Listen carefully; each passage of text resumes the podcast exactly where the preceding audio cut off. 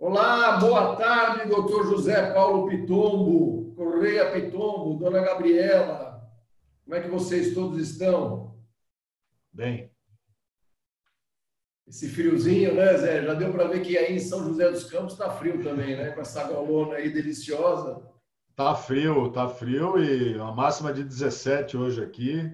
Mas aqui estamos todos afastados da Covid, graças a Deus, nos cuidando. Espero que vocês também. Graças a Deus. Gabi, boa tarde. Oi, tudo bom? Linda como sempre. Ah. Sorridente. Isso que é mulher, né, Zé? Alto astral. É isso aí. Bom, Zezinho, vamos começar. Eu queria que você, ó a minha intimidade, Zezinho, né? Ninguém sabe quanto tempo a gente já se conhece, quanto tempo a gente já está junto, mas nesse bate-papo, com certeza, vão conhecer, né? Eu queria que você se apresentasse, queria saber de você como é que você chegou na terapia holística. Opa, vamos lá. Fala um pouquinho, Zé.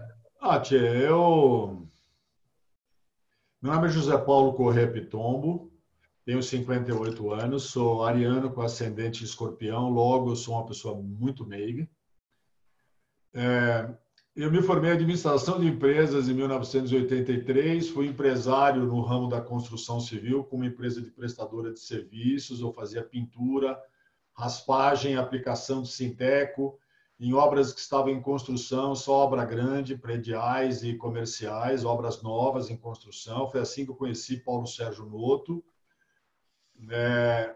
e fui empresário dos 19 aos 30. Então, eu comecei muito cedo a minha profissão inicial, embora eu tenha sido sempre, me considero um bom empresário, a empresa só cresceu durante esses 11 anos. Eu sempre tive um viés de humanas, eu sempre fui um cara de busca filosófica, né? Com 16 anos eu comecei a procurar centros esotéricos, sempre sérios, né? Sempre coisas sérias, porque eu sempre tive uma sensação de que eu tinha que entender alguma coisa além da terceira dimensão, além do que os 5 sentidos físicos permeavam a vida da gente, né? Então, eu sempre fui um cara de busca. E aí, quando, graças ao Fernando Collor de Mello, a minha empresa veio a falecer, eu já tinha feito alguns cursos do Joel Aleixo, eu tenho a formação completa da Escola de Alquimia do Joel Aleixo, e aí fui cobaia do Joel nos primeiros florais que ele fez. E eu sou Caxias, você sabe disso. Então, quando eu fiz o primeiro curso do Joel em 1994, eu fiquei de 92 a 94 sem receita, sem renda, tinha 3 filhos, eram 7 bocas em cima do nosso dinheiro, né? Eu comi a empresa inteira, eu fui comprando a empresa dos 2 sócios que eu tinha na crise pós-Collor, de tanta fé que eu tinha que eu ia virar. E aí eu vi que eu podia ser terapeuta, porque eu fiz o curso, eu tinha um certificado de conclusão, eu me sindicalizei sem atender a primeira pessoa. O meu número do sindicato é 176, hoje tem 70 mil. Então, eu fui um dos primeiros. E estou nessa há 26 anos, desde 1994. Então, quando a gente começa muito cedo uma carreira profissional sem se autoconhecer, pode haver uma mudança, né? Isso é para todo mundo. É uma história muito bonita, né? É muito diferente. Na época, foi engraçado, desculpe te interromper, pouco antes de eu virar terapeuta, passou um filme nacional chamado Homem que Virou Suco. E eu, quando fui revisitar os meus amigos, meus clientes de engenharia, né, porque eram todos donos de construtora, assim como você, né, na época, né, eu falei, tudo bem, eu queria me reapresentar a você, eu sou o administrador que virou floral, que virou flor. Porque tinha um filme, o engenheiro que virou suco, e eu falei, eu sou o administrador que virou flor. Não, teve um amigo, dono de uma construtora na época, ele entrou na antessala, assim, que eu estava esperando ele entrar, falou... Pitombo, eu não sei se você vai ter que cortar isso, tio. Você não virou viado, não, né? Porque eu mandei um e-mail para eles. Ó, galera, é o seguinte, houve uma transformação na minha vida, eu queria fazer um convênio. Eu cheguei a fazer convênio em 3 empresas de amigos meus. Um convênio onde eu prestava assistência terapêutica aos funcionários que quisessem. o dono da empresa subsidiava 50% da consulta e a contrapartida para o empresário era oferecer uma consultoria de RH. Meu, foi muito legal, durou um ano e pouco. Nossa, deve ter sido muito legal. É. Em 1995, Gabriela. Então, eu faço uma coisa moderna, eu sou um veterano em coisas modernas, se é que isso não é um paradoxo. Eu acho que isso é uma coisa boa, porque eu não comecei ontem, não sou moleque, então, mas ainda é muito moderno o que eu faço. E quando a gente foi sócio, que isso aí vai ser história para um outro bate-papo, você lembra que eu lá na construtora fiz um curso de programação neurolinguística para todo mundo, chamei teu irmão, agora que eu estou lembrando disso, você lembra disso? Eu não lembrava, se você não tivesse falado agora, eu não lembrava. Isso aí. Mas vamos lá, o que é terapia holística, Pitombo? Terapia holística, a palavra holística é assim... O terapeuta holístico, na prática, tenta unir. O holístico tem a ver com integrar, integrado. Uma pessoa holística, a pessoa integrada. Então, as partes que compõem a mim, você, a Gabriela e todos os seres humanos são três. São corpo, mente e espírito, ou alma, ou eu interior. Né? Nomenclatura, você pode usar a que você quiser, a que você acreditar. Então, o terapeuta holístico nada mais faz do que essas três partes estejam juntas, conversem e estejam juntas em todas as suas decisões, das pequenas às mais sofisticadas. Então, o floral, por exemplo, é uma vitamina para a alma humana, o teu eu subjetivo. Né? O terapeuta em si funciona para ajudar você na tua mente, mostrando para você ângulos diferentes de percepção de algum desafio da sua vida. Eu também trabalho com fitoterapia, aqueles sprays que de vez em quando você toma, que ajudam a metabolizar, a trazer o trabalho terapêutico para o metabolismo, para o seu dia a dia. E é bom também para quem tem algumas doenças crônicas, né? Então, quem tem problema respiratório, como asma e bronquite, quem tem problemas digestivos crônicos, se o metabolismo não está funcionando direito, todo o trabalho pode demorar um pouquinho mais. Então, a gente trabalha com as três partes do teu eu. O terapeuta holístico, ele tem que integrar você consigo e, obviamente, adequar a sua integração no ambiente ou nos ambientes onde você vive. Esse é o trabalho holístico definido claramente de forma prática em processo terapêutico. Legal, eu já vou até colocar aqui quanto tempo nós estamos juntos, né? Faz 7 anos, eu peguei todas as minhas folhinhas lá e vi, nós já vamos para 7 anos que eu recebi a tua ligação. Você falou assim, Paulo Noto, quero te ajudar. Eu falei, ué, mas eu não pedi ajuda para ninguém. Não tinha pedido externamente, mas com certeza internamente eu tinha pedido e você leu isso, né? Não, você me ligou depois de muito tempo, né, que a gente não se via e me ofereceu um trabalho que a gente está até hoje nele, que eu te falo que a minha droga mensal, se eu não tiver uma dose de Paulo Pitombo no mês, eu começo a tremer. Ah, que legal. E me ajuda muito, né? É uma coisa que eu falo, até aproveitando, né? Eu falo que você é meu coaching, né? Você é meu terapeuta coaching, né? Tá certo eu falar isso? Tá muito certo, né? Primeiro, uma pequena historinha emocional, bacana. O Paulo é um cara que bateu meu santo com ele forte, por uma razão simples, assim, ele é muito verdadeiro. O Paulo, se ele tiver que falar uma coisa para você que você não vai gostar, ele é educado, gentil, ele vai falar da maneira mais gentil que ele puder, mas ele vai falar com você. Então, o primeiro contato que a gente teve foi muito inusitado, porque eu dizia assim para ele, eu mandava ele enfiar tudo que fosse cilíndrico no ouvido dele, e aí o meu sócio na época falou, não, vamos dizer sim para ele. E ficamos amigos, e a gente sempre teve uma vontade tácita, sem declarar, de estar junto. Tanto é que a gente foi sócio num clube de serviços que até hoje não tem, tia. A gente está diante do tempo desde aquela época e tal. Mas, na verdade, a gente queria ficar perto um do outro. Foi na minha transição profissional isso, que foi muito difícil para mim. E o Paulo, ele foi um cara muito amoroso comigo, muito acolhedor. Ele viu a minha dificuldade. Eu estava sem escritório, eu estava trabalhando na minha casa. Imagina, um apartamento com 2 dormitórios, 3 filhos, uma babá, uma empregada. O Paulo teve um olhar amoroso para mim e me ajudou. Ele entregou a chave do escritório da casa dele, no outro papel a senha do alarme, falou, tchê, é teu, usa o que quiser, quando quiser, você não vai me pagar nada. Eu tenho que dar esse feedback, tchê, eu sei que você é um cara educado e modesto, mas eu tenho que te dar. Isso foi em 1994. Mais adiante, nos últimos 7 anos, um dia a gente se encontrou, eu acho, eu bati o olho nele e ele estava angustiado, aí eu liguei para ele, eu fiz essa oferta, e estamos juntos há 7 anos. E é verdade, tia, porque assim, eu atendo pessoas que têm problemas terapêuticos, então tem um déficit de autoestima muito antigo, tem algum processo de rejeição originário, geralmente de família, ou tem alguma dificuldade crônica, né, assim, de timidez e tal. Então, para esses é o processo de terapia, até que a pessoa consiga sentir que venceu ou que contornou o problema ou adaptou as suas características com outros comportamentos. Mas, quando passa essa fase, a minha especialidade é autoconhecimento. Aí eu passo a ser, você pode chamar de um coach de carreira, um coach individual, porque o trabalho de autoconhecimento, para mim, tem que ser permanente. A gente está o tempo inteiro descobrindo novas facetas, a gente está mudando o corpo a cada ano, mudando a mente, os valores, de acordo com a mudança da vida em torno da gente. Então, é um trabalho, sim, de autopercepção cada vez mais ampliado, o que fortalece a pessoa a enfrentar os desafios positivos e negativos quando surgirem na vida. Porque você tem uma quantidade de inputs, né, de autoconhecimento tão grande que você sabe, bom, para esse assunto aqui, eu já discuti, inclusive, com o meu coach, é melhor enxergar desse jeito. Então, é sim um trabalho de carreira, né, na área profissional e coach individual, porque a minha especialidade é conheça-te a ti mesmo. Assim, quanto mais a gente se conhecer, menos a gente erra as nossas ações.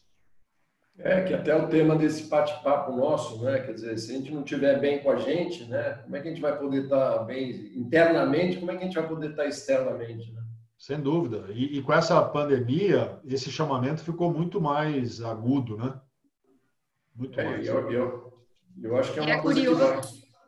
E é curioso que quando a gente precisa fazer essa autoanálise, né? Enfim, nos conhecermos, a gente tem vários gatilhos de fuga, né? Que a gente vai deixando, vai pondo nas famosas gavetinhas, né? E achando que aquilo lá não é importante, que nem você me perguntou, né? Como que você está lidando com a pandemia? Tô ótima, mas no fundo eu acordo à noite, né? Enfim, sabe?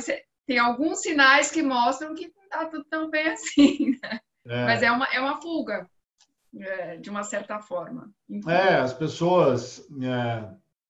O autoconhecimento, ele é luminoso, mas ele tem uma sombra, né? E a gente vai falar já dessa dualidade, né, tia? Eu acredito. Que é assim, ó, o autoconhecimento, quando você tem, você não pode mais negar para si mesmo que você tem a consciência daquele assunto. Enquanto a gente não tem a consciência das coisas, a gente tem uma benevolência da ignorância. É que muitas vezes a gente sabe, o travesseiro e a gente sabem, e a gente está empurrando com a barriga determinados assuntos da nossa vida. Uhum. E a gente, como vai ter um esforço para poder lidar com aquela situação, e obviamente vai ter um desgaste, você vai ter que desconstruir algumas coisas, todo mundo empurra com a barriga isso. Até hoje, existe um conceito que quem precisa de terapia é gente que está maluca. Não é incomum ainda se ouvir isso em 2020, entendeu, Gabriela? Então... Sim, sim. Mas, é importante, eu queria te dizer uma coisa. Nessa pandemia, nessa quarentena, algumas características estão muito comuns a muita gente e às vezes não se trata de você estar com escapismo de um enfrentamento. Assim, porque assim, nós perdemos o nosso ritmo cotidiano.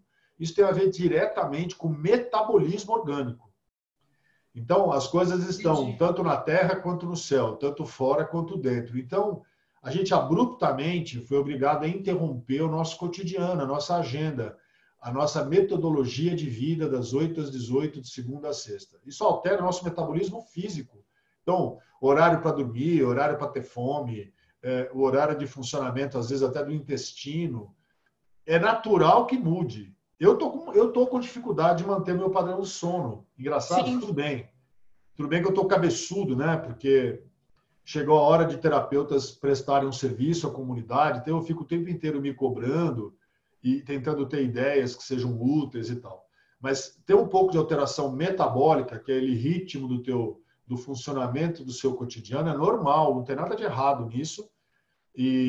É claro, se causar muito desequilíbrio, você precisa procurar alguma ajuda fitoterápica, né? Eu estou indicando muito chá para aquelas para algumas consultas que eu estou oferecendo, que eu não posso dar floral e tal, eu estou oferecendo muito chá. Então, para ansiedade, chá de carqueja, para insônia, chá de boldo. Enfim. Ah, chá de boldo é para insônia? Eu não sabia. É. Então, tá achei vendo? Que fosse mais para digestivo. Ele é digestivo, ele ajuda você a dormir se você tiver com dificuldade para dormir, principalmente o primeiro sono, o sono inicial, quando você deita para dormir. E ele também tira mágoas, raiva daqui do peito e joga nos teus intestinos, porque é um sentimento grosseiro, né? Entendi. E a carqueja, tomando junto, ele combate uma ansiedade que faz você... ficar hiperativa, descontar na comida, né? Muita gente, quando está ansiosa e preocupada, desconta na comida, às vezes muito no doce. A carqueja é um ansiolítico natural e protege os teus rins, porque a ansiedade pode gerar medo. E medo você somatiza nos seus rins. Então, a carqueja protege, o boldo também. O boldo é rico em elemento água, ele protege os teus rins. E o boldo tem um efeito sonífero, pouca gente sabe. Mas como é fitoterapia, o ideal é você tomar 3 vezes ao dia o boldo. Como ele é muito digestivo também, você tem razão, após o café da manhã, após o almoço, após o jantar. E aí, com isso, o teu sono virá naturalmente à noite. Entendi, legal. Boa dica. Deixa para tomar daqui a pouco, hein, Gabi? Vamos acabar aqui primeiro. Descomprar, né? Estou aqui para isso mesmo. Bom, eu lembro... claramente, na minha vida, um momento onde que eu falei, putz, eu vou parar de correr atrás do dinheiro para fazer o que eu amo na vida, o que eu gosto de fazer. Nem se eu sei fazer, mas o que eu gosto de fazer, né? Para mim está muito claro, tem essa data muito clara para mim, né? E eu tenho certeza que esses encontros que eu tenho com você mensais só fortalece essa minha tomada de decisão, né? Que por muitas vezes, né, é uma dor. Eu considero, olhando para trás hoje, eu acho que é uma dor, sem dúvida nenhuma, que eu tinha e não sabia resolver. Como é que a terapia ajuda essas pessoas a encontrar isso, a saber a sua escolha profissional? Primeiro deixa eu falar uma coisa que você deu um gancho aí, que a gente se vê uma vez por mês, né? Então eu vou aqui explicar como é que eu trabalho. O trabalho terapêutico completo que eu tenho é dando floral. Eu dou floral astrológico em cima do mapa do cliente. Então, ele toma ele mesmo. Do mapa astral. Do mapa natal. Aquele mapa que, quando você nasceu, eu chamo aquilo de DNA astrológico. Aquele mapa não muda nunca. Todo ano você faz aniversário e aí existe um outro mapa chamado Revolução Solar, que é um mapa dentro do seu mapa natal. É um impulso daquele ano para aquele ser que é você desde que você nasceu. Eu dou floral em cima do mapa natal. E os meus encontros com meus clientes, inclusive o Paulo, acontecem de 28 em 28 dias, porque o floral, primeiro que em São Paulo, capital principalmente, né, a agenda é muito cheia. Acho que terapia semanal, só no gogó, que me desculpem os psicólogos, sem uma ferramenta holística para ajudar, fica mais difícil e fica mais caro, né? Então, é um pensamento holístico, Paulo. Eu penso holisticamente desde sempre, essa que é a verdade. Então, e como fui empresário, o meu business plan foi esse. Bom, o cliente precisa de um plano, de um tempo para o floral fazer efeito. E um vidrinho dura mais ou menos 20 dias. De 28 em 28 dias, fica fixado o dia da semana, que em São Paulo tem rodízio e tudo, e o horário que é adequado para o cliente. Eu atendo em domicílio, né? Atendi antes da quarentena, pretendo voltar a atender, porque a variável de trânsito de São Paulo, capital, fica comigo. Então, eu não tomo cano de cliente. Então, veja que tem plano de marketing nisso também. E fica mais barato, né? E o cliente fala comigo quando ele quiser, mas ele gasta o dinheiro dele, a gente passa pela consulta, eu faço a análise e dou o floral uma vez a cada 28 dias, né? E aí, explicado isso, respondendo a sua pergunta... E já emendando com a outra ferramenta que eu tenho, né? Tem um cliente só de astrologia, que eu vejo aí sim uma vez por ano na ocasião do aniversário, que não querem tomar floral, mas gostam de receber informação astrológica. É uma ciência que traz muita curiosidade, né, para o ser humano. Eu atendi muita gente em fase de vestibular, justamente para ter uma escolha adequada da profissão, e o mapa astral nessa hora, o mapa natal, é muito importante. Porque tem tendências ali muito grandes da pessoa trabalhar com humanas, com exatas, trabalhar na comunicação, trabalhar com o corpo presente, ou se ele pode ficar à distância. E existem casas astrológicas e signos que são extremamente racionais, gostam de uma planilha, são super práticos, como o signo de Gêmeos, por exemplo. Então, uma pessoa que queira trabalhar com administração, uma pessoa que queira trabalhar com finanças, se tiver características na casa 2 do mapa, que é a casa das finanças, casa 3 do mapa, que é a casa da comunicação prática, enfim. Então, quando você faz uma análise astrológica, fica fácil você definir, por exemplo, o talento da pessoa. E se ela tiver dificuldade de se identificar naquele talento, aí você aplica os florais. Eu trabalhei com muito adolescente pré-vestibular, que inclusive estava traumatizado, alguns deles estavam traumatizados, meninos e meninas, porque tinham tentado passar no ano anterior, não tinham conseguido, e estavam tendo pânico no ano seguinte, achando que não ia passar. Pânico de dar branco mesmo. Na hora de fazer o simulado, um aluno para fazer 78 questões certas, ele fazia 45. Então, aí você trabalha com ansiolíticos, trabalha com florais, para potencializar a pessoa. Então, o autoconhecimento através da astrologia ajuda muito no processo da carreira. Embora tenha as pessoas que são ecléticas, né? Eu, por exemplo, fui o melhor aluno de sistemas da FAAP. Eu fui monitor de sistemas. Eu desenvolvi os sistemas da Cromo, e a Cromo era uma empresa informatizada em 1985. Com computadores microdigital, que uma vez seu pai olhou para aquilo e falou: Pitombo, joga isto no lixo, Pitombo. Porque eu mantinha alguns computadores ainda para fazer microserviços, que eu era bom em sistema. Eu desenvolvi um programa em Basic. Por outro lado, eu tinha uma grande capacidade de observar, de ter uma postura holística como empresário, no sentido de humanas, né? A gente distribuía lucro, Paulo. Mesmo. Na verdade, a gente rateava a ausência do custo com os funcionários. Então, assim, você lembra das minhas planilhas de cálculo. Eu sabia que eu ia gastar 12,6 latas de tinta latex souvenir branco no prédio do Paulo Noto. Aí eu chegava para uma equipe que ia fazer o serviço de empreitado e falava: se vocês gastarem menos, a gente vai rachar. Então, se vocês gastarem 2 latas a menos, cada lata custa 150 pau, dá 300 reais, 150 para mim e 150 para vocês. Às vezes eu dava até todo para eles, porque eu já tinha fechado o negócio. Eu já tinha pensado em gastar 12 latas e meia de latex. Então, o meu lucro já estava em cima desse custo. E com isso, eu tinha um turnover mínimo, tinha uma equipe coesa. Você chegou a conhecer depois a minha equipe, que montou uma empresa quando eu fechei a minha. Então, era uma visão de humanas. É, se você for no sindicato das empresas de construção, das prestadoras de serviços à construção civil do Estado de São Paulo, tem lá numa ata que a primeira empresa que deu assistência médica paga, particular, para os funcionários de obra foi a Cromo, foi a nossa empresa. Ah, mas você é bonzinho pra caramba? Eu falo: não, não é. Tudo bem, eu era de humanas também, eu tinha qualidades humanas também. Mas é que, assim, era uma perda muito grande. 2, 3 funcionários numa equipe pequena, que rodava direitinho. Você lembra dos meus funcionários, Paulo? Era uma perda muito grande esses caras ficarem 2, 3 dias numa fila do INSS, na época a gente chamava assim, para tratar de uma dor de barriga.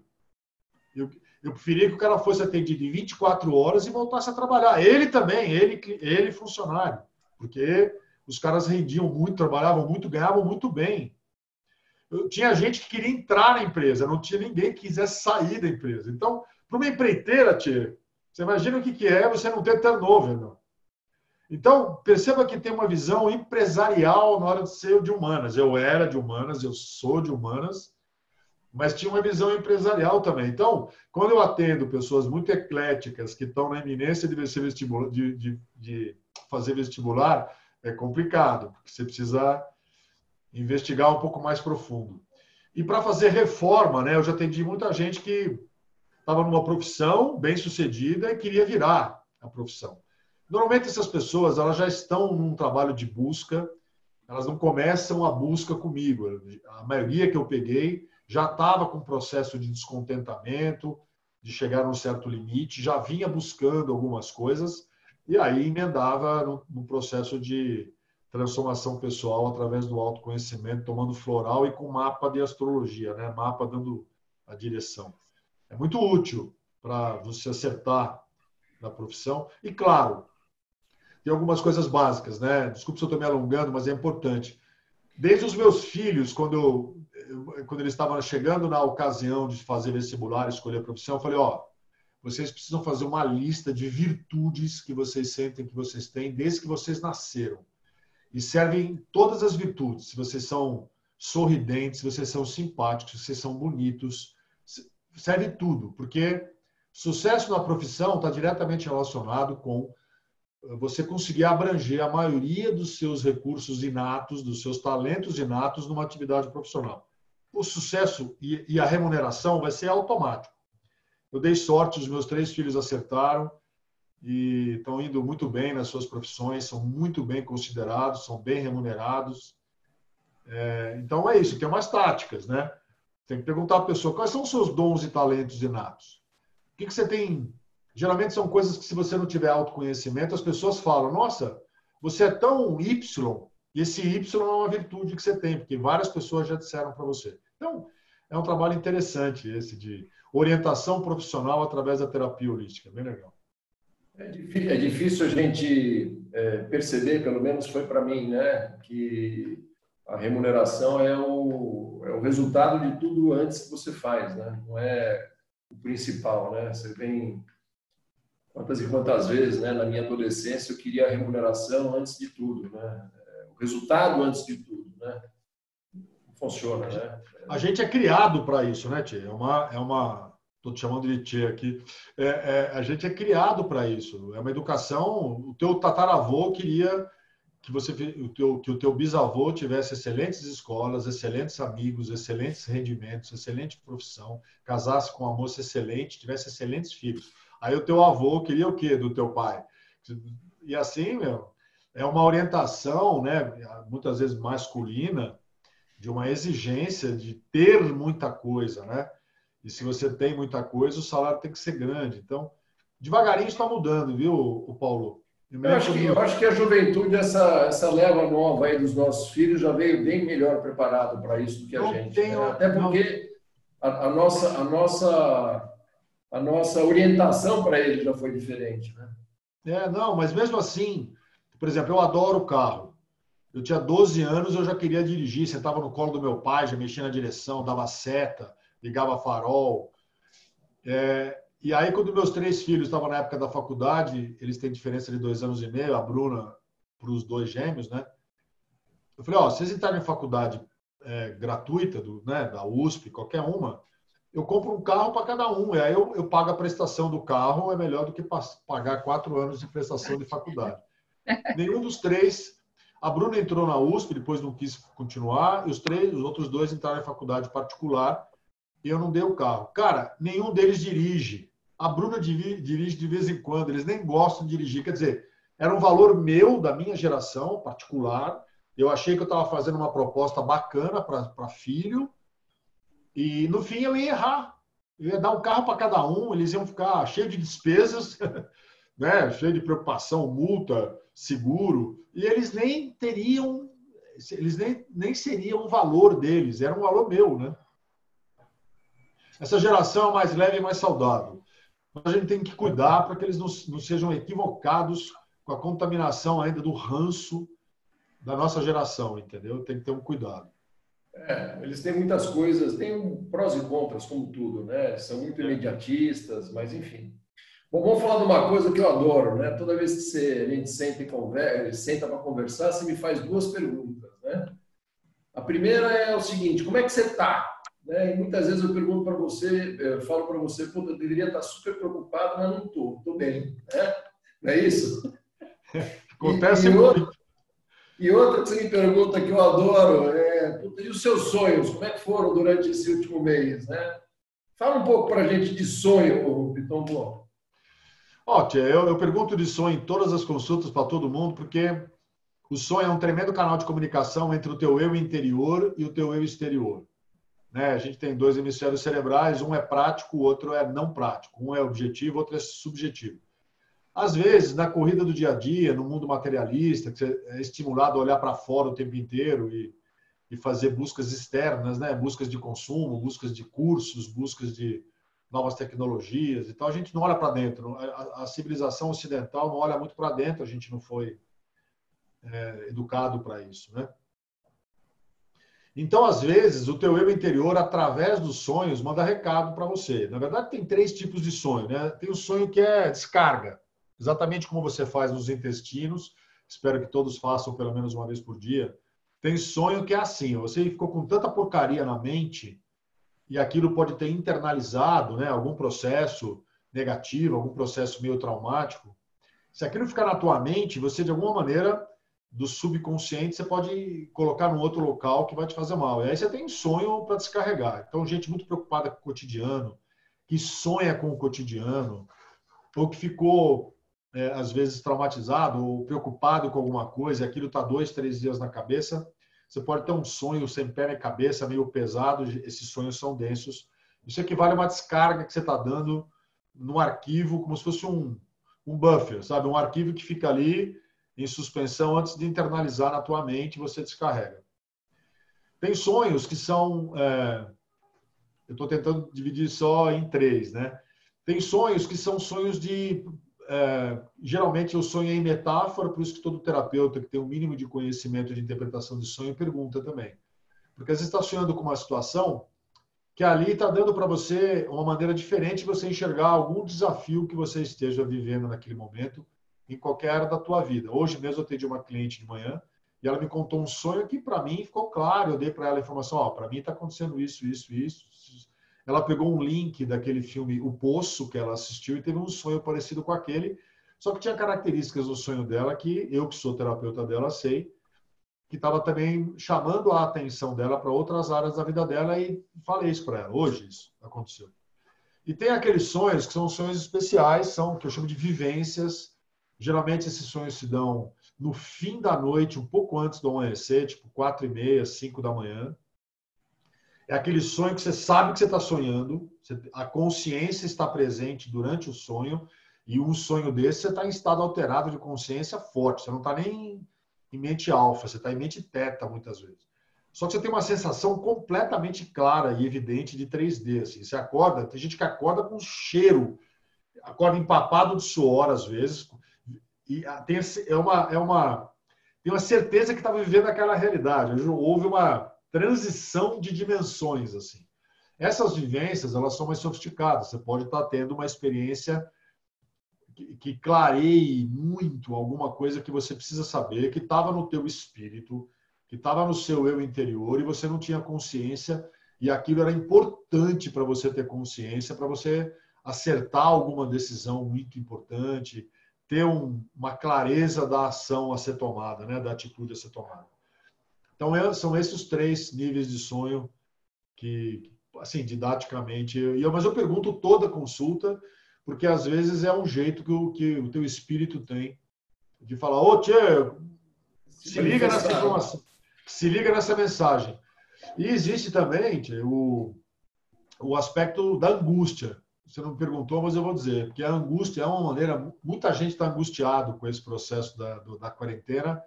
Então, além do sonho, uma outra maneira que tem do teu eu interior falar para você, escuta, presta atenção em mim aqui, é angústia. Que a maioria das pessoas pega uma draja de Lexotan e põe para dentro. Ou de Prozac, põe para dentro, para tirar a angústia. A angústia é assim... É o espírito querendo falar com você e te dar uma nhaca aqui no meio do peito. E às vezes está tudo bem na tua vida e você tem aquela sensação bem no meio do peito aqui. Tem alguma coisa errada acontecendo. Sensitivos que não prestam atenção no seu interior sofrem de angústia com mais frequência do que outras pessoas. E nessa quarentena tem muita gente angustiada. E eu estou dizendo, gente, mas é para você parar e fazer um balanço. Assim, a minha vida está me levando a algum lugar legal? Aquela vida que eu tinha. Eu atendi muita gente que falou, eu ganhei na Mega Sena, ou algo semelhante a isso com a quarentena. Porque assim, a minha vida estava uma merda. Sai do automático, né? As pessoas ainda meio que... Eu estava no automático, muitas vezes que é uma pessoa que precisa do dinheiro, não está feliz na profissão e tinha uma vida corrida com outras demandas, família, filho, marido e tal, ou mulher, enfim. Então, além dos sonhos tem a angústia, tia, é bom falar. Fora que tomar um floral é uma delícia, né? Você faz ele com base de conhaque, então será... É uma delícia. Dorme com conhaquinho e acorda com conhaquinho. Não, e foi bom você falar, porque o floral, ele tem efeito prático, assim, das diversas vezes que você falou, Zé, eu tinha tudo para estar, preocupado, arrancando os cabelos, eu não tô.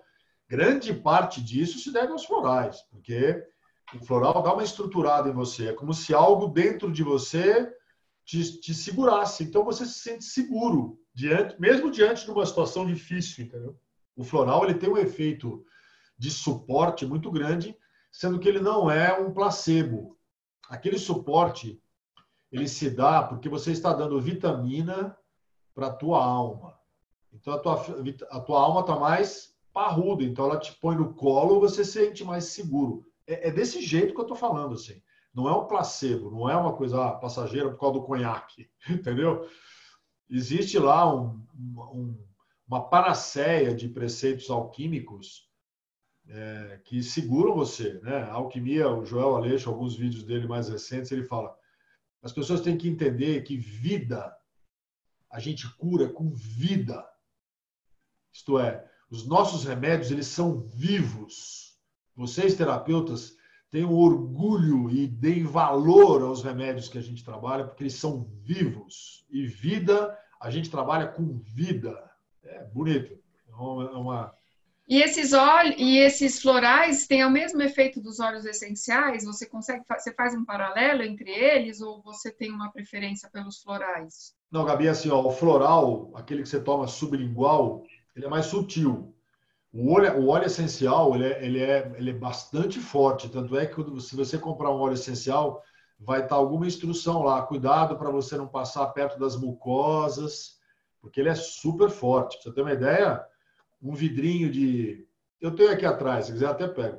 Um vidrinho assim, ó, de 10 ml de óleo essencial, de alecrim, por exemplo, equivale a 7 pés de alecrim inteiros para você fazer um óleo essencial. É então, super concentrado, né? Super concentrado.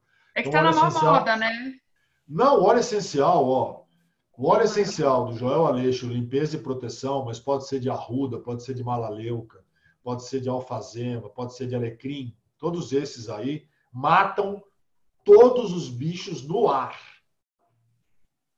Então, assim, eu saio na rua, eu pingo 2 gotas do óleo limpeza e proteção numa máscara e ponho a máscara. Respiro aquilo, mas não tem bicho nenhum que fica.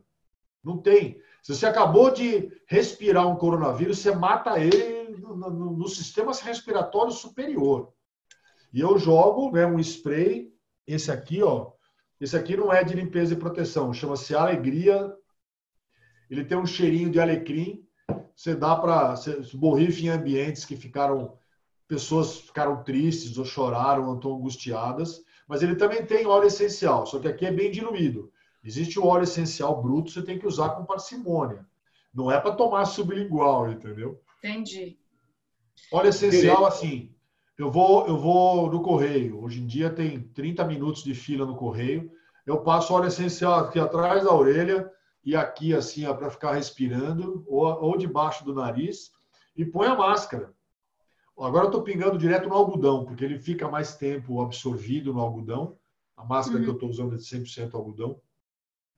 Então, você fica mais tempo respirando. Você, não tem chance de pegar. Porque mesmo que a tua mão tenha pego no balcão do correio, papapá, você pode levar no olho, mas o teu corpo está recebendo óleo essencial.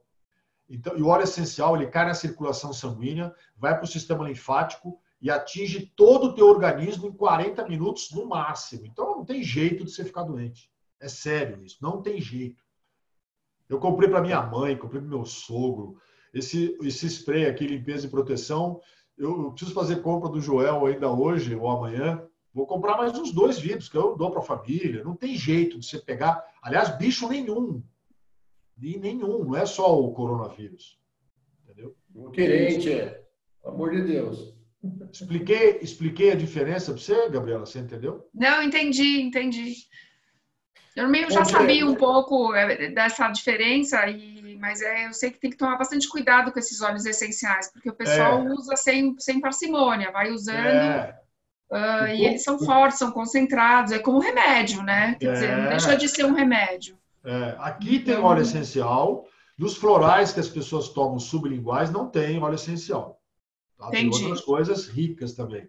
Mas esses borrifadores ambientais, todos, e os cremes também do Joel Aleixo, tudo do Joel Aleixo, eles têm óleos essenciais, só que está um pouco mais diluído. Eu só uso creme, por exemplo. Eu passo antes de dormir creme na sola do pé, não só porque joguei muito futebol, eu sempre cuidei dos meus pés, mas porque eu sei que limpeza e proteção, eu trabalho a minha imunidade o tempo inteiro, há anos eu faço isso, há anos. Porque eu sou autônomo, né, Gabriela? Se eu ficar doente... Sim. Eu vou ligar para o Paulo. Paulo, deposita para mim uma grana que eu fiquei doente uma semana. Para mim também não rola essa parte. Eu ganho computador, mas essa coisa de tipo, tô doente, não vai rolar. Não ganho depósito, não. O seu autônomo que fica doente não ganha o dinheiro dele, então... Não. Ela vai falar isso para mim, eu vou falar, errou, como meus filhos falam. Bom, te hesitou. Não podemos deixar de falar, estamos falando disso agora, né? Assim, você sempre fala para mim de sombra e escuridão, né? Que estão sempre juntas, né? Como é que você enxerga em todo esse movimento aí que estamos passando? Como é que você enxerga disso tudo que nós estamos passando?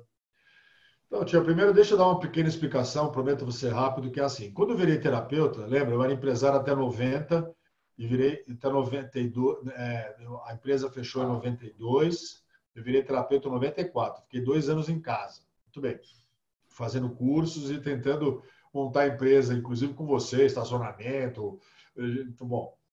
As empresas não davam prejuízo, mas não remuneravam os diretores, né?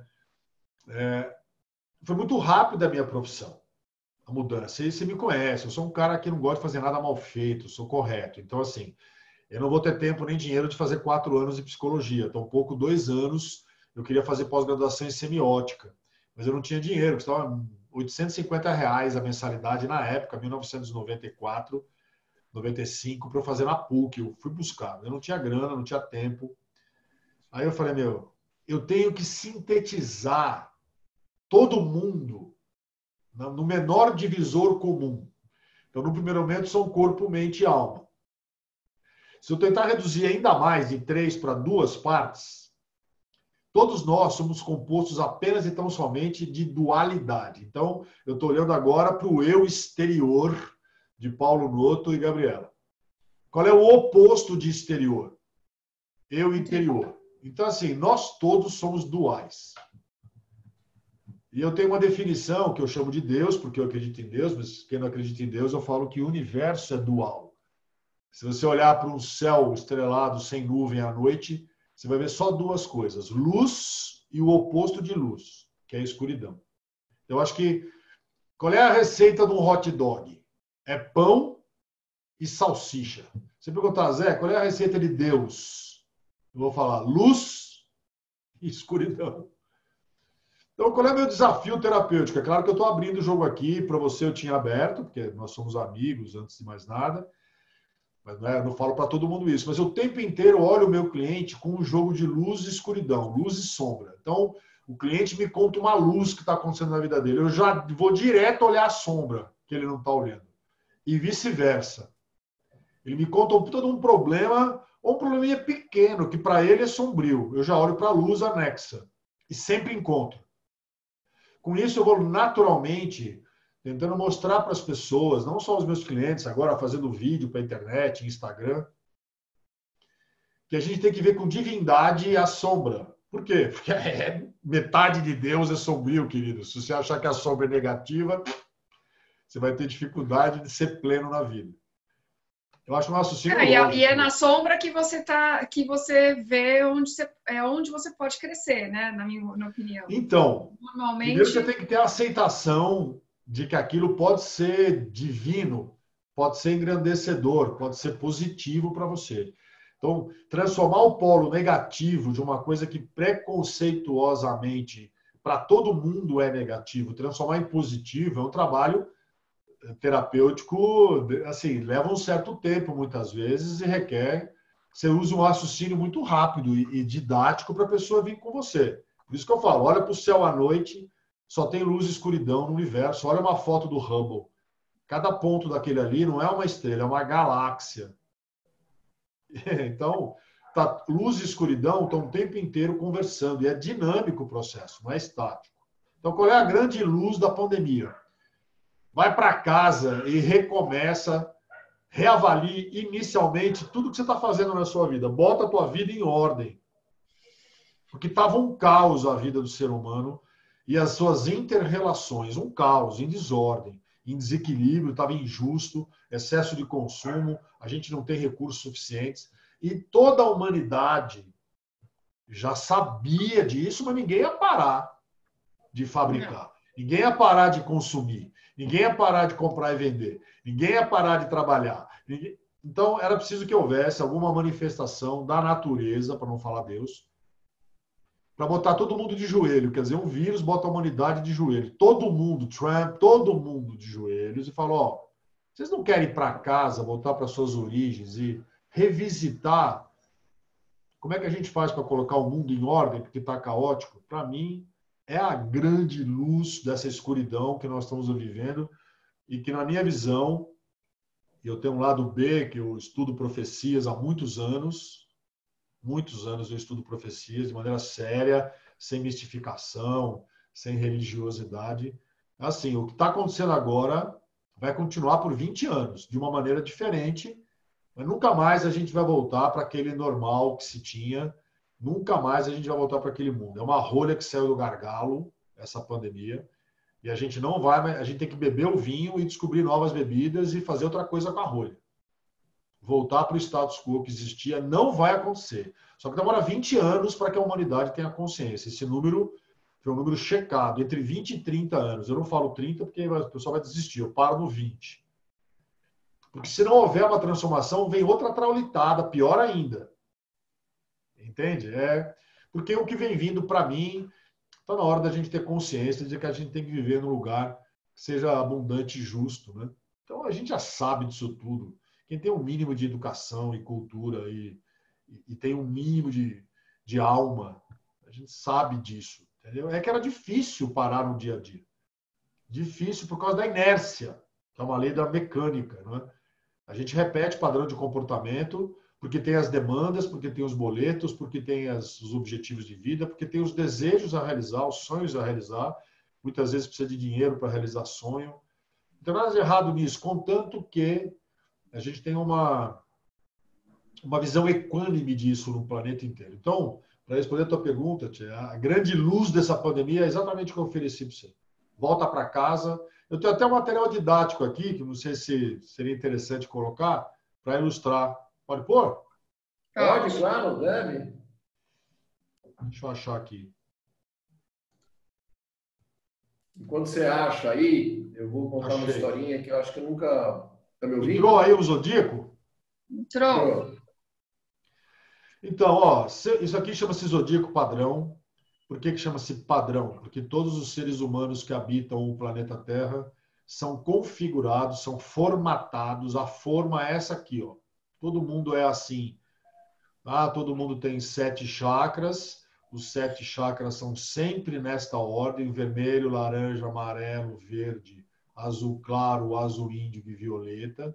O Paulo Noto tem ascendente em virgem. Ele adora colocar as coisas nessa ordem aqui sempre, né? Na vida da gente. Todo mundo tem aqui na região do verde. Eu estou indo direto aqui para explicar o coronavírus. Veja que aqui é a leste, ó. Leste mesmo, na bússola, onde o sol nasce. Por isso que aqui a gente chama no zodíaco de ascendente. Aqui seria o equivalente ao meio-dia, aqui seria ao sol quando se põe. Se a gente olhar na linha do horizonte, a gente vai enxergar o quê? Na crosta do planeta Terra. O verde da mata. Vamos imaginar que não houvesse civilização humana no planeta Terra, ia estar verde, a mata, verde, a árvore. Se a gente olhar no fundo do planeta Terra, lá no centro, na raiz, onde tudo começou, no início do planeta Terra, quem quiser assistir o filme Fantasia do Walt Disney vai rever esses conceitos todos. Eu vi 749 vezes, porque eu tive 3 filhos. Lá embaixo... Então, lá embaixo, ó, é fogo, é o magma ainda. Lá embaixo, é vermelho. Então, veja, o coronavírus, ele veio matar aqui, ó, nesse chakra. Que, inclusive, há décadas... Informação da Organização Mundial de Saúde, há décadas, esta é a região que mais mata por morte natural o ser humano. Problemas cardiorrespiratórios. Aqui também está a glândula timo, tá? Que é a principal fonte do nosso sistema imunológico. Aqui tem os linfócitos T, uma espécie de BOP das nossas forças de defesa, tá? Os linfócitos T são fabricados na glândula timo, que está aqui, ó, na frente do coração, aqui no verde.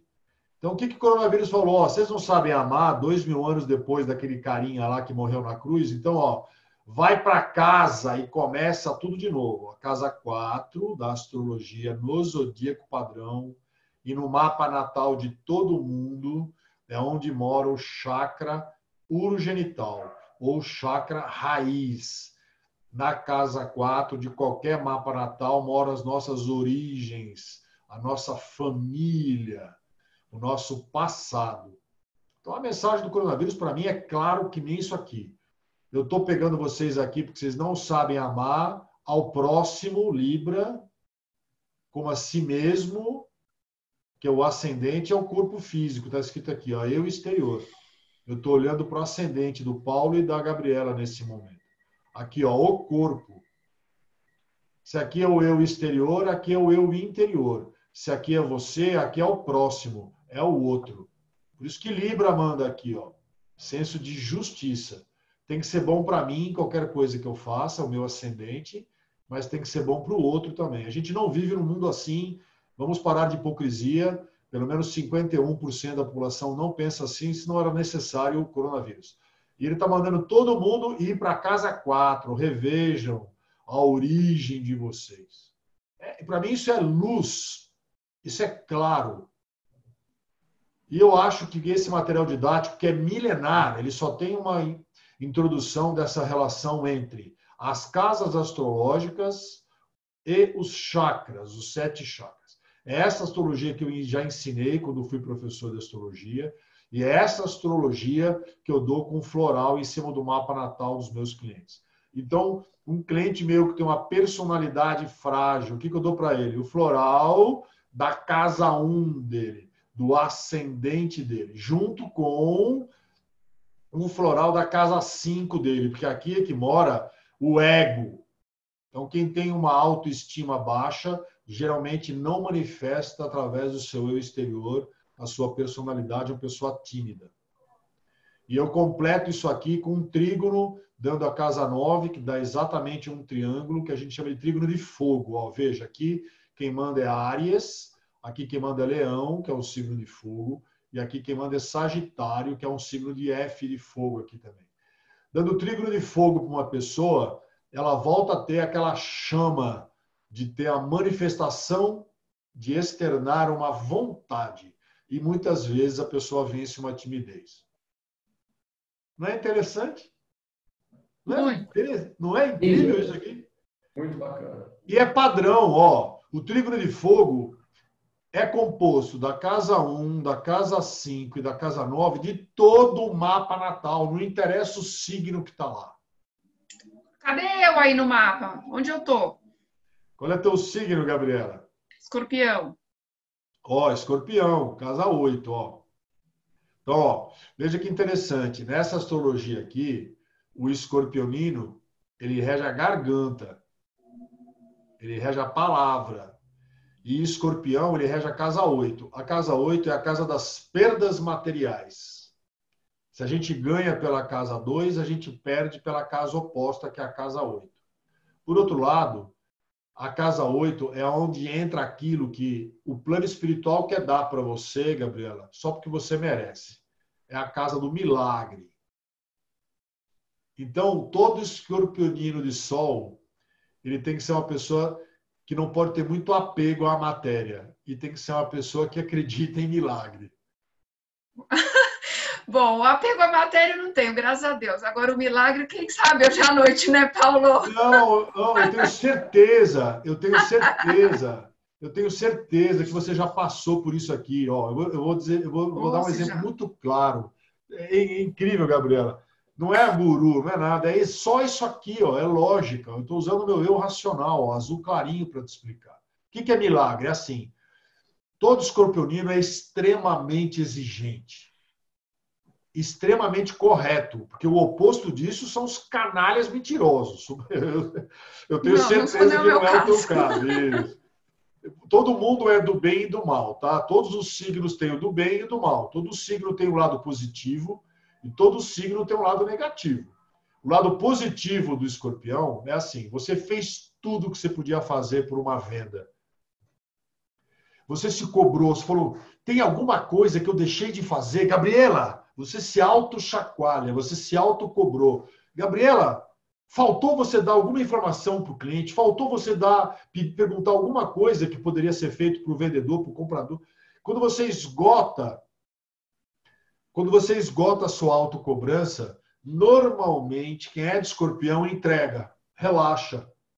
Ele fala assim, ó, eu fiz o que eu tinha que fazer, seja o que Deus quiser, e em seguida relaxa, vai tomar uma cervejinha e vai dormir. Aí, o que acontece? Se você fez tudo direitinho, esgotou todas as possibilidades, se você tiver um merecimento do todo, ó, cai no teu colo aqui. Já aconteceu. Você não precisa falar para mim. Já, quando você era pequenininha, já aconteceu um monte de vezes com você. Por quê? Porque você exerceu a plenitude das virtudes de escorpião. Uma pessoa boa de escorpião é o amigo mais fiel. É aquele que você conta um segredo, ele não vai contar nem sobre tortura para ninguém. Esse é o signo de escorpião. E tem uma autocrítica muito grande, um senso de cobrança muito grande.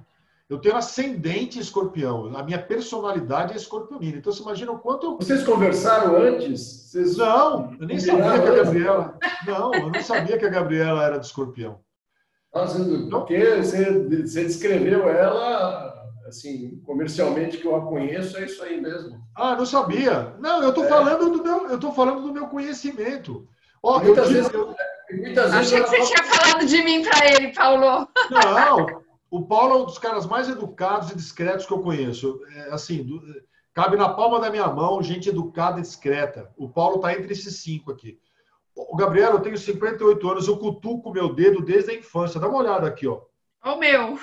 Eu tiro sangue de mim, de tanto que eu me cobro. Porque o meu corpo, o meu ascendente aqui, ó, o corpo, minha personalidade é escorpião. Eu tenho escorpião no ascendente, que é muito parecido com quem tem o sol em escorpião. Porque quando é maduro, assim, quando é uma pessoa que se conhece.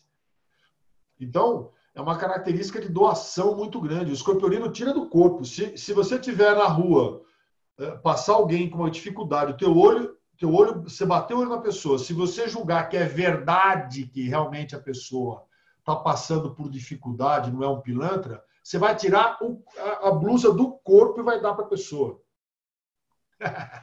Só escorpião faz isso. Claro, todo mundo tem escorpião em alguma casa astrológica. Mas o Sol em escorpião dá uma natureza muito viva para isso, né? O Sol é a naturalidade. E o ascendente é a embalagem. Então, eu sou ariano, por isso que eu falo para os cotovelos, então, eu sou assim, animado, entusiasmado, porque a minha natureza, o meu Sol é ariano. Só que quando eu falo, sai uma embalagem de escorpião. Se eu não for verdadeiro, eu me enlouqueço. Se eu não for perfeito ao falar, ao manifestar o ariano, eu me cobro. Então, eu entrego muita coisa como terapeuta por causa das minhas características ariana e com ascendente escorpião. Então, Tchê, vou largar aqui. Sensacional. Entendeu? Olha, a Gabi... A Gabi está querendo olhar o mapa lá, Zé. Aquilo vai ser o maior prazer. Aquilo é um zodíaco padrão. Todo mundo é daquele jeito, entende? Eu gravei uma série de vídeos no Instagram. Quem quiser me seguir é @Zé Pitombo. Aliás, em todas as redes sociais é @Zé Pitombo, ZE Pitombo.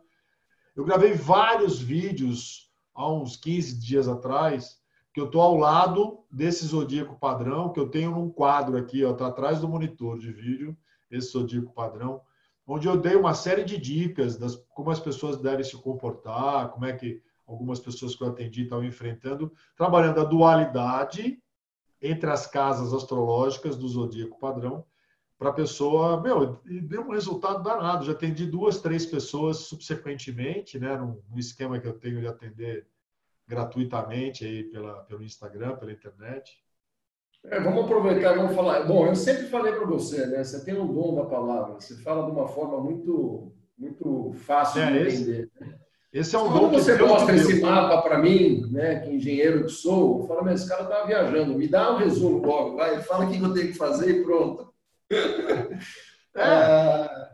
Agora, Tchê, você se propôs a ajudar as pessoas, né? Esse lado teu humano, né, que eu nunca desconheci ele, muito pelo contrário, né, eu estou nele até hoje, há 7 anos, te agradeço publicamente aqui, de coração, já choramos algumas vezes juntos, né, Tia? Mas é isso aí. Explica como é que funciona isso, o que você oferece para as pessoas aí, que você tá, qual que é a tua orientação? Não, Tia, tem um motivo para isso, é o seguinte, eu vou contar uma história, prometo ser breve, assim. O que a gente está vivendo é um caos. A analogia que eu faço tem a ver até com construção civil. Eu gravei um vídeo, fiz uma live no Facebook há um mês atrás. O que está vendo é o seguinte, nós estamos sendo obrigados a lidar com uma reforma na nossa casa sem poder sair dela. Então, se você não souber o projeto do arquiteto de como vai ficar depois da reforma, você vai ficar louco. Imagina, quebradeira, pedreiro, marreta, pó, caco. Você vai assistir a destruição. Então, as pessoas que ficarem conectadas com a destruição, com a reforma, com a pandemia, elas vão ter muita dificuldade de acreditar que vai ser uma coisa boa, sem que tenham conhecimento do projeto do arquiteto. Então, juntando com os estudos das profecias, daqui a uns 30 anos, a gente vai estar começando a viver num mundo que vai ter 2 características. O planeta Terra vai ser um lugar delicioso de se viver, porque vai ser um lugar abundante e justo. Então, eu tenho falado isso repetidamente em vários vídeos, assim. Você quer sintonizar com o projeto do arquiteto que vai ficar linda a tua varanda gourmet? Você quer se desligar da obra que está em reforma e se conectar com o que vem depois da reforma? Faça uma lista das suas abundâncias e faça justiça com elas. Isto é, o que é justiça? Um conceito de justiça. Oferecer para quem nunca teria acesso.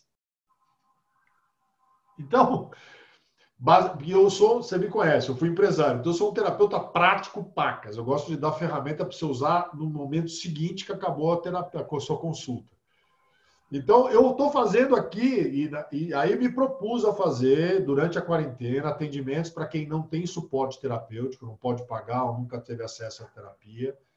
30 minutos gratuitamente via web. Eu preciso bater o olho na pessoa para ver a energia dela, né? E nessas consultas todas, na grande maioria delas, atendi de tudo que você pode imaginar. Tem a pré-suicida, tinha gente que fala, não, eu estou curioso, que eu achei você entusiasmado, eu queria saber como é que é o teu trabalho. Aí ficamos 30 minutos conversando, trocando figurinha. Mas para a maioria eu falei, faça uma lista das suas abundâncias. Os dons e talentos inatos, aquilo que você adquiriu como excelência durante a tua vida, os seus estudos, aquilo que você se aprimorou, aquilo que você sabe que você é bom. Se eu te acordar às 3 da manhã para fazer, você vai fazer e vai fazer bem feito. Mesmo sonolento. Aí depois você vai fazer alguma coisa prática que seja justiça. Você vai oferecer para quem nunca teve acesso àquele teu eu. Então pode anotar vocês dois aí, façam isso. Então o que é? Eu amo ser terapeuta. Amo ser terapeuta. É uma excelência que eu tenho, modéstia às fases. Eu acho que eu sou bom no que eu faço. Porque eu sou exigente comigo mesmo, eu gosto do resultado, do que eu dei, e nunca sonego nenhum pitombo e nenhuma terapia. Então, eu entrego mesmo o que eu tenho que entregar, né? Então, e aí, motivado até pela minha mulher, a Ana, falou: Zé, por que você não dá atendimento gratuito? Às vezes você está sem fazer nada aqui o dia inteiro. Eu falei: nossa, demorou. Porque é a parte prática do meu discurso. Porque discurso é fácil. Mas você tem que colocar alguma coisa prática. E, meu, eu encontrei resultados muito interessantes. Teve um cara que fala: pô, o cara mexe com importação e exportação, Paulo, tá mal. Só que o cara... Falei: você não tem uma coisa que você faz com prazer e isso é bom? Eu falei: ah, eu toco piano. Falei: você tá brincando, você toca piano? Tem piano na tua casa? Ele mudou o ângulo da câmera assim, botou um piano na sala do cara.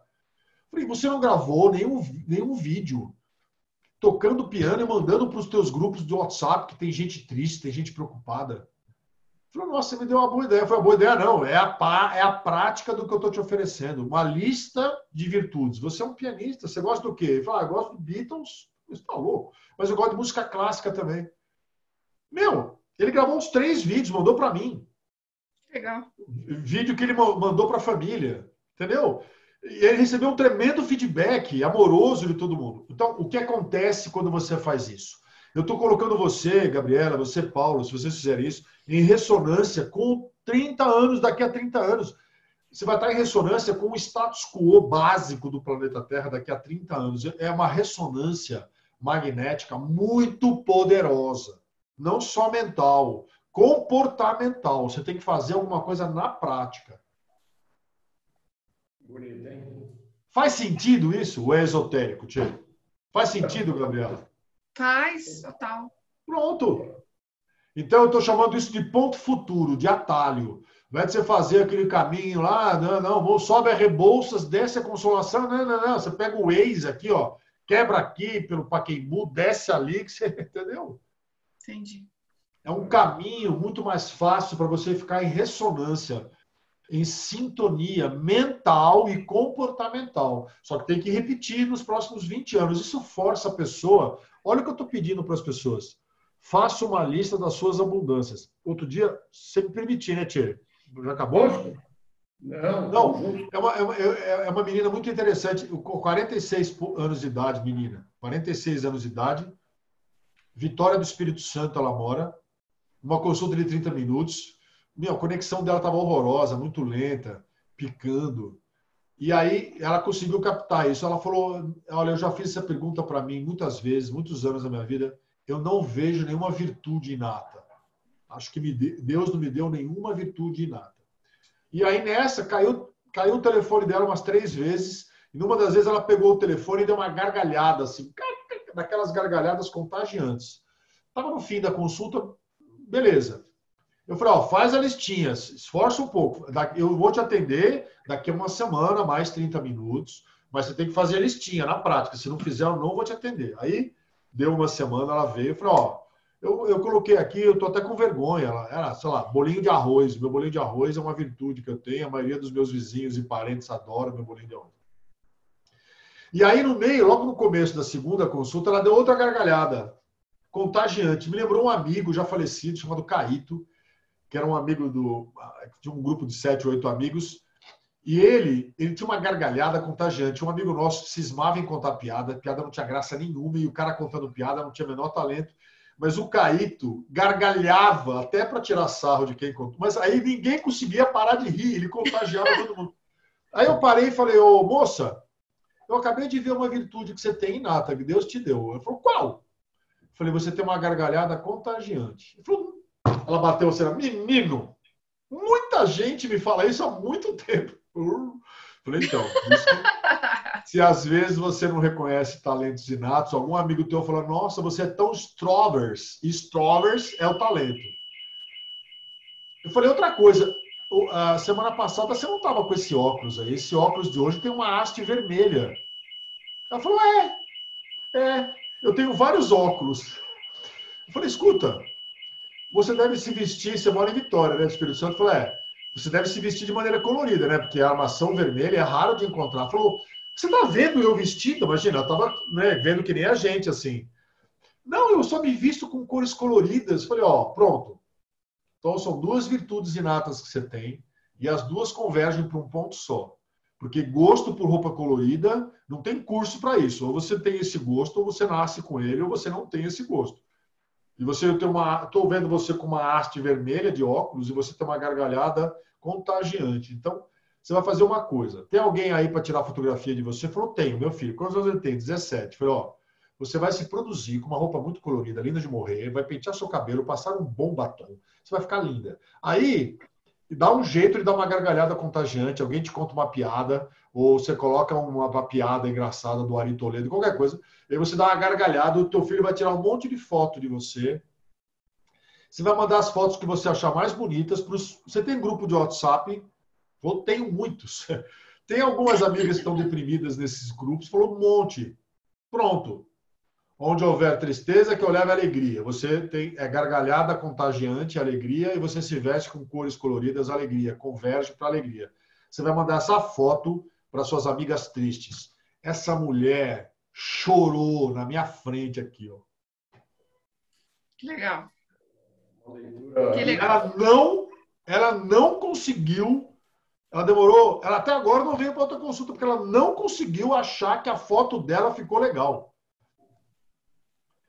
Então, cara, porque quem tem déficit de autoestima muito antigo não reconhece dons e talentos inatos, não reconhece as virtudes, dá um dó.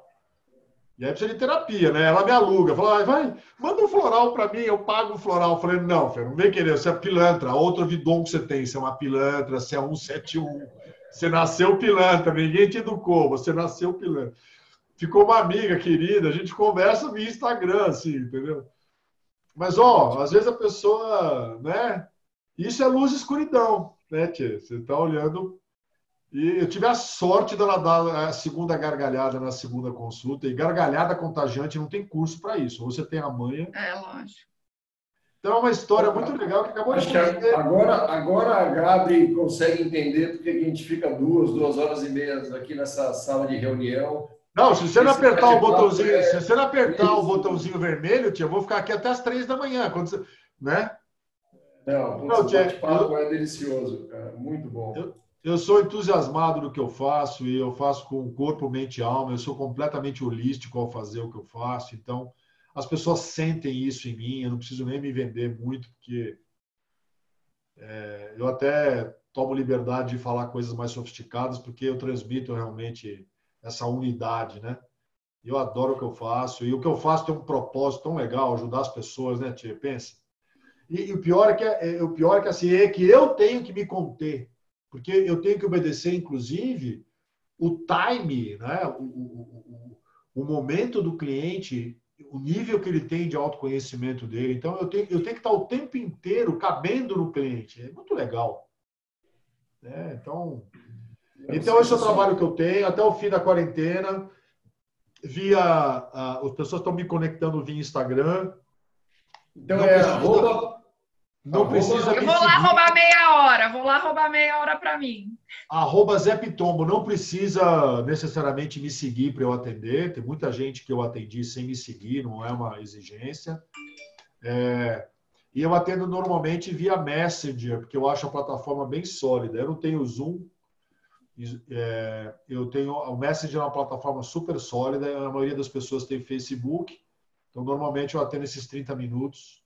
Eu estou reservando 2 tardes, as quartas e quintas-feiras, à tarde para atender, porque os outros dias eu atendo meus clientes, né, e tem outras demandas aqui e tudo. Então, tia, eu tô já fazendo... Fizemos a nossa desse mês foi minha Messenger. Foi muito bom. Porque eu bato o olho aqui, é claro, é muito melhor abraçar, eu sou super de toque, eu abraço, beijo cliente, eu abraço, beijo todo mundo, fui educado... Assim, eu sou tátil, né? Para mim, os meus clientes preferem a presença física em consulta, mas a grande maioria, acho que 2 só estão esperando passar a quarentena para voltar à terapia, que também estão vivendo aquele coach de carreira, não estão mais em processo terapêutico, né? Mas pelo vídeo eu consigo bater o olho e sentir muita coisa também. Para mim não faz muita diferença. É claro que eu prefiro tomar o café, comer o pão que tem no escritório da First, poder olhar a Gabriela e fazer sucesso para vocês, vibrar positivo para os meus amigos. O bolo da Neide, né? Quando tem o bolinho da Neide. Nossa! Que era sacanagem, né? o pão da Neide, o bolo, o pão. Aliás, é o pão. O bolo, de vez em quando, ela aparece com ele comprado e vê o que ela faz também. É melhor. Tiozinho, foi uma delícia esse bate-papo nosso. Também gostei muito. Dá para você ver pela cara da Gabi, né? Olha o sorrisão da bicha. Ela começou séria, a gente fez uma série de bate-papos assim. Ela nunca mostrou o pianão assim do jeito que ela está mostrando hoje. Já deu para entender. Ah, eu assisti aquele que você fez com a Ana e o outro rapaz que eu esqueci o nome, porque a beleza da Ana me ofuscou. Leandro. Não, mas a Gabi participou, sorriu e fez perguntas pertinentes. Qual foi essa? Eu não lembro. Da parceria. O pessoal, como é que é a diferença entre trabalhar como corretagem em Miami, nos Estados Unidos e no Brasil? Ah, com a tua sobrinha, com a Ana. Foi super legal. Leandro, a Ana e o Leandro. Aquelas ferramentas que eles têm de sistemas integrados que dão o DNA do imóvel, aquilo, meu. Como é que aquilo não tem no Brasil, Tchê? Fala para mim. Já tentaram, né, algumas vezes. Ah, tentaram já? Mas, Tchê, foi uma delícia esse bate-papo, adorei. Isso se repita com certeza para muitas outras coisas. Vocês que estão assistindo a gente, fiquem com inveja, porque eu vivo isso aqui uma vez por mês, 2 horas e meia. Estimulo que vocês o façam também, que é muito bacana. A gente dá muita risada, né? Nossa! Dá risada da gente demais. Então, uma delícia. É isso aí. Sempre foi, né? Sempre foi. A gente sempre teve uma conexão espiritual, de um respeito mútuo gigante, assim, um bem-querer, tudo tácito, engraçado, nunca... Depois, com mais intimidade, a gente, né, trocou essas informações, mas é engraçado demais, sempre uma irmandade mesmo, espiritual. E o Paulo, assim, cara, em momentos emergentes da minha vida, o cara tava lá com o dedo dele. Muito impressionante isso. Recentemente, tive uma mudança muito repentina na minha vida pessoal. A primeira pessoa que me veio na cabeça para ligar foi o Paulo. Em 15 minutos, ele deu a solução para mim. E caiu no colo dele. Falou, Pitombo, eu não tenho como te ajudar, mas eu vou mandar um grupo aqui. Daqui a 15 minutos eu te ligo. E ele deu a solução para mim.